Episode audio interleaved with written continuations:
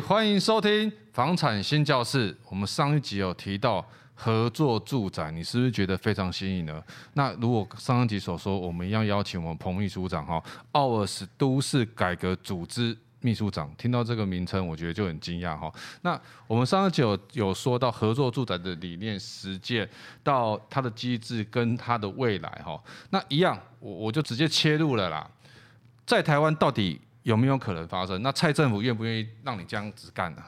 好，呃，第一个当然是说，从我们作为一个民间团体，作为一个倡议的角度角色，我们认为台湾需要合作住宅。那简单来说，就是说我们要给台湾的民众，包括当然给台湾的年轻人，多一种居住的选择嘛。就我第一个说，你市场的住宅高房价，大家买不起嘛，对不对？那你政府说你要盖社会住宅，虽然你努力盖，可是大家可以想象政府的能量有限嘛，你怎么可以期待说你每一个人都可以住到社会住宅，永远住嘛？那我觉得既然在于那个房价合理化遥遥无期，对不对？嗯、然后我们的租屋的市场的租屋的问题也不能解决，我们社会住宅的提供的还是有限的角度，我们为什么不给民众？多一种选择，那种选择就是说，不再靠政府，也不再透过市场，是透过我们自己的合作，自己来解决自己的问题。我觉得这是第一个呃的逻辑的想法。可是这个想法，我觉得在台湾推动遇到最大的两个关卡。第一个关卡当然是在民众本身，就是说，因为这个想法大家太陌生了，不熟悉。对。就像说我们十年前刚开始在台湾谈社会住宅一样，其实没有人理解什么叫社会住宅。现在我相信还很多的民众根本不了解。是啊，所以这这合作住宅是一样，大家就不能够理解这是什么。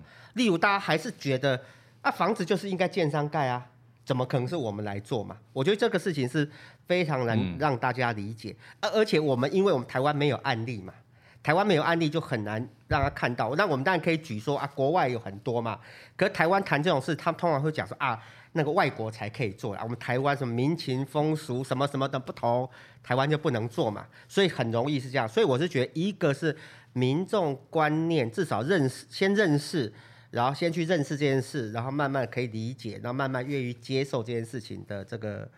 这个教育的推广是一个非常重要的事情，所以因为这个事情，我们过去两年来，我们出了两本关于合作住宅的书，其实开始想要让大家至少先了解这个是什么。我也是从这个《互助时代》这本书，我开始慢慢了解合作住宅。那同时，我刚才讲过，当然我们对于这个陌生的不了解，当然不会只有我们民众啊，我们政府也不知道这是什么嘛，因为我们政府的脑子里面。每天想到也是说，谁才可以盖房子，就是建商啊，他们最喜爱的建商嘛，大家大家知道我意思吧？最喜爱建，他觉得这建商能够帮我们解决所有事嘛，所以他们所有的跟盖房子的土地融资，所有的政策都是。我刚刚也在想说，那如果每个都有合作住宅，那那建商要干嘛？那能都给你盖就好了。我刚刚心里也会这样子实实际上不会这样子。我刚讲过，因为这在国外的发展的经验里面，嗯他一直讲它是一种多元的选择。我坦白讲，合作住宅，我当然认为是是个不错的选择。你问我个人，我也倾向于这种。可是我一直讲说，它是一种选，它不是强迫说所有人都应该接受这样的居住，因为它的居住事实上它它有些要件。第一个，你要花很多力气。有些人就怕麻烦呐，我我我不我不赢啦，我这样。那第二个事情是他真的喜欢是跟人家社群互动嘛？例如有些人说我就是宅男，我我买一个房子的目的就是每天回去就关在屋子里面都不跟世界任何互动嘛，所以他就不合适这件事情嘛。所以我一直说，我们这个是一种选择，可是我们说至少让说觉得喜欢或是想要做这些的人可以做。好，那我回到政府的政策，我们政府政策因为完全不了解这事情，在我们目前国家的住宅政策里面，哈，我们有针对社会住宅有很多政策，对，我们针对呃建商盖房子或我们民众一般去市场购物有非常多相关的政策，我想你们都很了解。可是我们针对合作住宅的事情，完全没有任何对应政策，为什么？因为他根本不知道这是什么。那我再举例。这样的对应政策，我刚刚举像说，我举两个国家，嗯，我都分别去采呃参访过，一个是比较成熟的德国，哦，德国他们的模式就是他们最重要解决几个，第一个刚讲过非常重要，他们的银行的融资体系已经建立起来，想要做合作住宅的，他可以去银行融资。第二个事情是土地的政策很重要，因为他们也是会面对说，当然他可以是自己去买土地，好，可是事实上，因为他们有些土地也是贵，特别都会区的土地，所以他们也发展一种公有土地来去跟合作住宅合作。简单讲，就是公有土地用设定地上权的方式，嗯，就是不会卖，就是我你你要好好住，对不对？我可以跟你五十年、七十年。所以合作住宅有类似我们台湾地设定地上权的，这在欧十年、七十年，欧欧洲和德国非常多，特别城市型在都市里面的合作住宅是非常常见的一个类型，哦，是一个这样的类型来去就土地的部分。但是地上权现在在台湾。呃，我自己是觉得有慢慢被接受了，是，但是他的接受的状况也不是，可能就像刚才秘书长所讲的，他跟也不是要每一个人都接受地上权，是是是是，那因为地上权大概是七七折八折嘛，是是是，大概是这样，没有，因为我觉得最大不同是合作住宅团体的地上权住宅，它不是商品，嗯，所以它不会去一直。不会去拿出去交易啊。嗯嗯，他他其实我是觉得他因为合作住宅是最重要的方式，它是一个去商品的商业模式。简单讲，它那个根本逻辑是因为我们这些人就很喜欢住在一起，也很喜欢这个房子嘛，所以他加入这个动机不是因为我买这个房子放三年房价涨了会去卖。所以你知道是，他完全跟台，你当然知道台湾买房子的动机很多不是为了住嘛，他们那个动机是因为你要花这么大力气把你房子建立啊，他就是真的很喜欢住在这，很喜欢跟这些好朋友住在一起嘛，所以他那个居住是稳定。所以简单讲，基本上合作住宅类型，不敢讲百分之百，跟非常高比例就是去市场了啦，就这个房子不会再拿去市场上。去做去炒作这件事情，嗯、那就算是他们有人要去，呃，要去离开的时候，他们背后有非常多机制。例如合作住宅，他们最害怕是什么？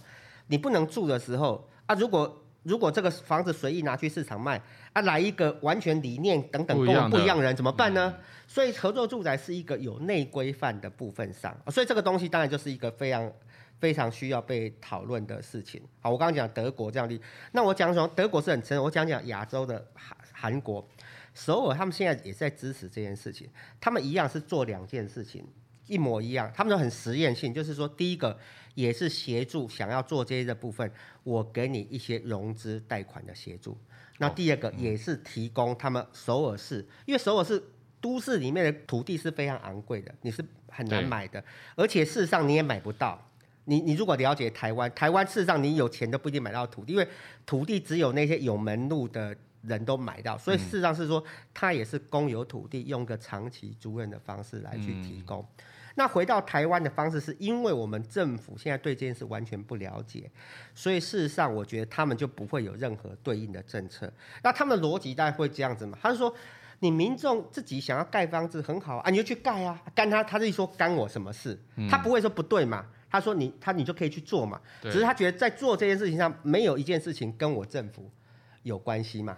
我我觉得关键是这样，他就不认为这件事情他需要有一些对应的政策去协助嘛。那当然我们就要谈说，为什么政府觉得你家房子老旧了啊？你家房子老旧你就去盖新，为什么这件事政府就觉得他有责任？有房子的人，你家里房子老旧更新，政府就要花这么大力去协助嘛？这都是一个政策观念的态度问题。嗯、那。如果说有一群人，他们想要自己合作共住在一起啊，这样的事情上，政府应不应该有政策的协助？我觉得这是一个需要在台湾需要花一点时间再去做政策呃沟通的部分。可是对我而言，这这这个民众跟政府是一个一体两面。我更认为是需要先从民众的角度，因为是只有当民众了解这些事情，或很多人觉得说，我们就想要这样做。当政府看到这件事情，你知道，那就是要选票嘛，所以他们就觉得 我们哦，我们应该要有一些好的政策来推。嗯、那例如我们现在每天跟政府讲说这件事情上是好的理念也好，那政府我们那官员也都是有也是有念也是念书的嘛。嗯、我们那可以讲国外很多政策方案，他一定会说啊，对，这个都很好。可是我觉得我们一样啊，我们台湾民众好像不是很喜欢这种啊，嗯、他觉得，嗯、所以我们先要去从民众，对，所以要从民众的角度去看看，说，哎、欸，现在是不是是不是真的？我觉得应该透过一个过程，让很多民众至少先了解，了解他慢慢发觉说，哎，这是不是一种我想要的一种居住选择？那我好奇的就是秘书长，我想问一下，是说通常现在你们 OURS 这边都怎么推动？是办说明会，是还是说很努力的上街跟政府抗争？哦、是的，没有。我现在几个是第一个，但是我们就是最主要是出书跟办非常多讲座，嗯，或分享会，那是针对一般人。那第二个事情上，我们现在也在组成一个社群，那个社群就是台湾现在虽然不多，可是也开始有一有一批人，嗯，嗯，他们已经组织起来想要做这件事情，哦、已经有了。呃，他们的形态蛮多，都用我们一般，我不知道您知不知道一种形态叫做住宅合作社。嗯，住宅就用合作社法，住宅他们就用住宅合作。例如像说，现在包括台中、新竹、呃、新北、嗯高雄，然后我们都有一些伙伴，都已经组成了合作社来、嗯、来去做。那除了有一些除了合作社伙伴之外，也有一些不是用合作社的伙伴的方式。哦、呃，他们也在做，而且甚至我们也去串联一些已经做好的伙伴们，嗯，例如像说，呃呃，我们认识一批在宜兰已经被盖出来的伙伴。哦，所以台湾已经有盖出来的，已经有了。台湾现在是哪里哪里有？我知道，至少说像宜兰有一个例子，非常有趣。嗯、但他们是因为一群华德福的家长，华德福的家长，实验小学家长，因为为了小孩子移民到宜兰嘛。哦，有啊，啊我学长就是这样啊，啊，所以，嗯，所以他们以前传统只是跟建商买。买房，他说不要嘛，就是我们一群有想要一起共住的家长，我们一起来合作打造我们的社区盖出来。那像基隆也有，基隆基隆也有，宜兰基隆对，也也有一批，像台中也有一个案例都在。台中也有，对对，所以说当然都还很小众，可是我觉得我们就是希望说慢慢开始有人想要做这样的事情。那第一个他的故事可以让更多人知道。第二个，他的经验可以分享，我觉得经验的分享很重要嘛，因为所有人都没经验，都从零开始。可是如果我们有可以把前面案例的经验被整理，后面的想要慢慢去做的话，这个经验就可以彼此来去分享。那，那如果照这样讲，我我想住豪宅，那我可不可以找，比如说找张忠谋啊，啊这些豪宅的啊，叫大家一起弄一个，然后变成说啊豪宅村这样，可以吗？概念上可以这样做，可基本上不会发生嘛，因为他们不是那种人。我我觉得我还是觉得，因为合作住宅它是一种，我觉得它其实一种价居住的价值跟一种居住方式的选择，这是一直我讲说是合作住宅最重要的一个理念。嗯、那通常会选择这样的人，简单讲，他基本上就是会更认为。房子是拿来住的，嗯，不是拿来炒作的。我觉得讲基本它的基本的属性就是这样。我们也是鼓励大家不要炒。那第二个事情就是，他们可能更倾向于是，他们是需要有一个比较好的邻里互动，或是社区里面的社会关系，嗯，就比较倾向于喜好这样的人。我例如我刚刚都有讲，像国外事实上合作住宅里面有一种类型是非常重要推动的力量，什么？就是引法共住。银发共住，就是说，你大家知道，国外的那种什么，那个像以美国非常蓬勃，就是说，像美国的话，像说，大家知道过去传统上就是说我老了我就要被送养老院，嗯，对不对？台湾大家可以想想嘛，台湾我们现在这一批战后婴儿潮这一批是老人都有钱的哦，对不对？你你看，你看那老人只要去看过我们台湾的一些什么机构啊等等，你会想说，我我不想去那住，可不可以？嗯，那所以他们就想说，像国外就比如说，我可不可以？假设我还有五年、十年就退休了，我可不可以准备说我要去找到一些我的好朋友，干脆我们想办法找一个地方盖一个合作住宅，我们来共老。好，他还是很健康，因为台湾现在很健康，是吧？你退休搞不好你还有二十年都还是很健康的方式。所以像这种类型的方式，在国外是非常常出现。那事实上，我们现在台湾有好几个社群。其实都是因为这个样的方式，他们在选择要去共住共老。我说到这个，我想起来一个台中乌日有个叫做，当然这也是我们的客户了哈。他他是推一个叫做养生宅的，我知道哦，养生宅这样。那那个合勤建设的，我知道，对对对。那他有推，那这个概念上，但但他是以租跟卖都有了。是。那这个概念跟我们所谓的合作住宅。可能就是差的那个理念吗？还是没有概念还是一样？合作住宅，我一直觉得它如果用简单讲，它就先有人再有房。对，好，传统上我们是先有房再去找人嘛。嗯。再来那个养生宅的概念上是，只要我愿意付费消费，我都可以住嘛。对，所以他的社群里面是并没有任何共识嘛。简单讲，你们变成邻居，唯一的共识是都我都跟这个建商买房子而已吧。嗯、事实上，我们跟邻居楼上没有任何彼此共同的价值观点看法啊，这个大家大家可以想一下说。举例像台湾一直讲说我们什么社区公寓大厦管委会大家等等，大家知道台湾管委会只要所有人有去运作知道嘛？这其实就是我们台湾真正的邻里，那种公寓大楼的邻里跟社会关系嘛。那我就说合作住宅当然是一个非常不一样的东西。没错。啊，当然是这种东西是不是你向往？我们可以讨论嘛。就是说这样一种跟好朋友住在一起。然后有一个彼此比较好的社会关系，嗯、例如说你出去买房，你出去几天，你家里的狗狗可以给隔壁盖，嗯、甚至你的小朋友他可都可以帮你啊带两天，就是这样的邻里关系，是不是你想要？嗯、乃至于说我我一样花，我真的也花了一些钱，可是我的房子一开始那个规划设计就是我跟建筑师讨论的，好，就更符合我需要这样的邻里关系，是不是我要的？或者我社区里面。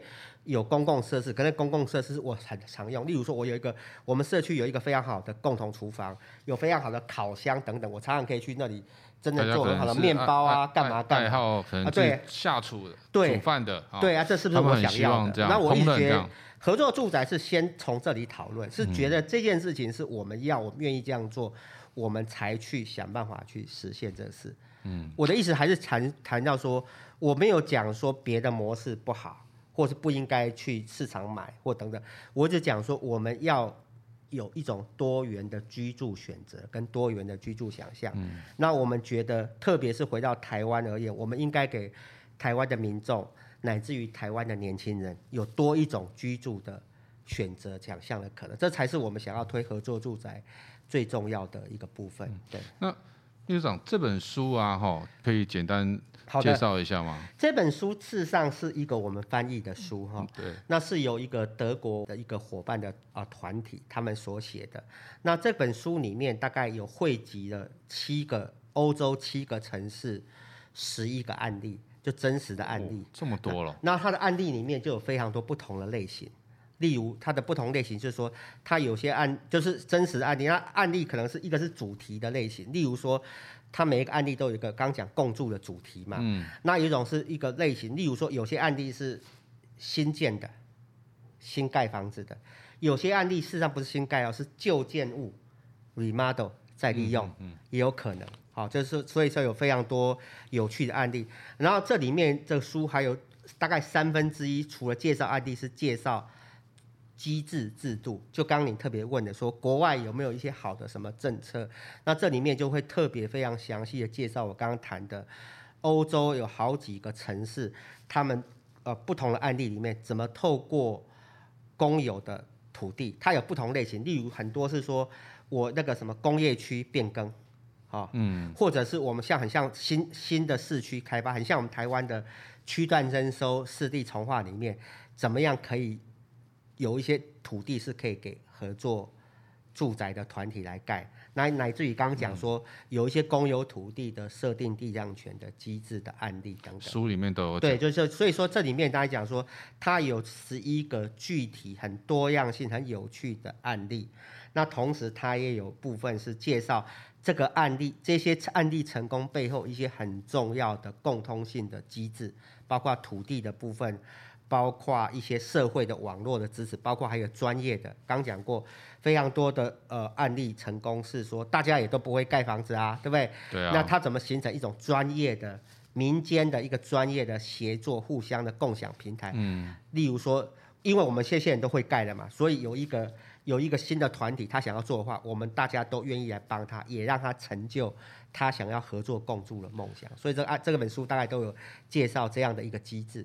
嗯，那这本书现在在网络上各大书局应该都买得到，都可以买得到，都可以买得到。太棒了，对对。对如果对这本书有兴趣的《互助时代》这本这本书有兴趣的，其实赶快去购买哈。里面讲了非常多合合作住宅的案例。其实我也是在书局哈看到这本书《互助时代》，我觉得哎很好奇，所以我特别邀请秘书长来上我们节目，是让他来分享哦现在合作住宅的概念是什么？好，那他现在遇到的困难，好，那跟其实国外包括我们台湾现在都有这个合作住宅。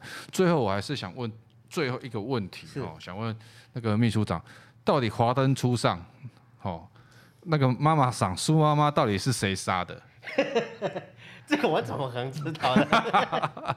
我我们现在就想说，好，开玩笑啊，这个这个这个只是因为刚刚这个话题是比较沉重，我们刚刚搞笑一下这样。是是。那我们还是谢谢我们秘书长。那希望秘书长在台湾推动这个合作住宅，也给我们多元化的一个住居住的方式，哈，给各位多一个选择，然后不是一定要买卖或是社会住宅。是是是。那再问真的最后一个问题了，这个不开玩笑，秘书长下午去立法院要干嘛？哦，下午立法院是谈另外一题，就是囤房税的事情。哦，前阵子大家很关心的囤房税的。囤房税，台中市对不对？是哎呀，是是是。好，那我们有，哎，这不能再讲了吧？哈，这个。别别，我我还我还讲一下说。我还想说，因为像我们关切的，当然是说我们关切社会住宅的推动，我回答嘛，嗯、我们也关切很多购物市场，像囤房税啊，像前阵大家可能担心什么，呃，央行是不是应该紧缩的那个融资，这个部分政策我们都很关注。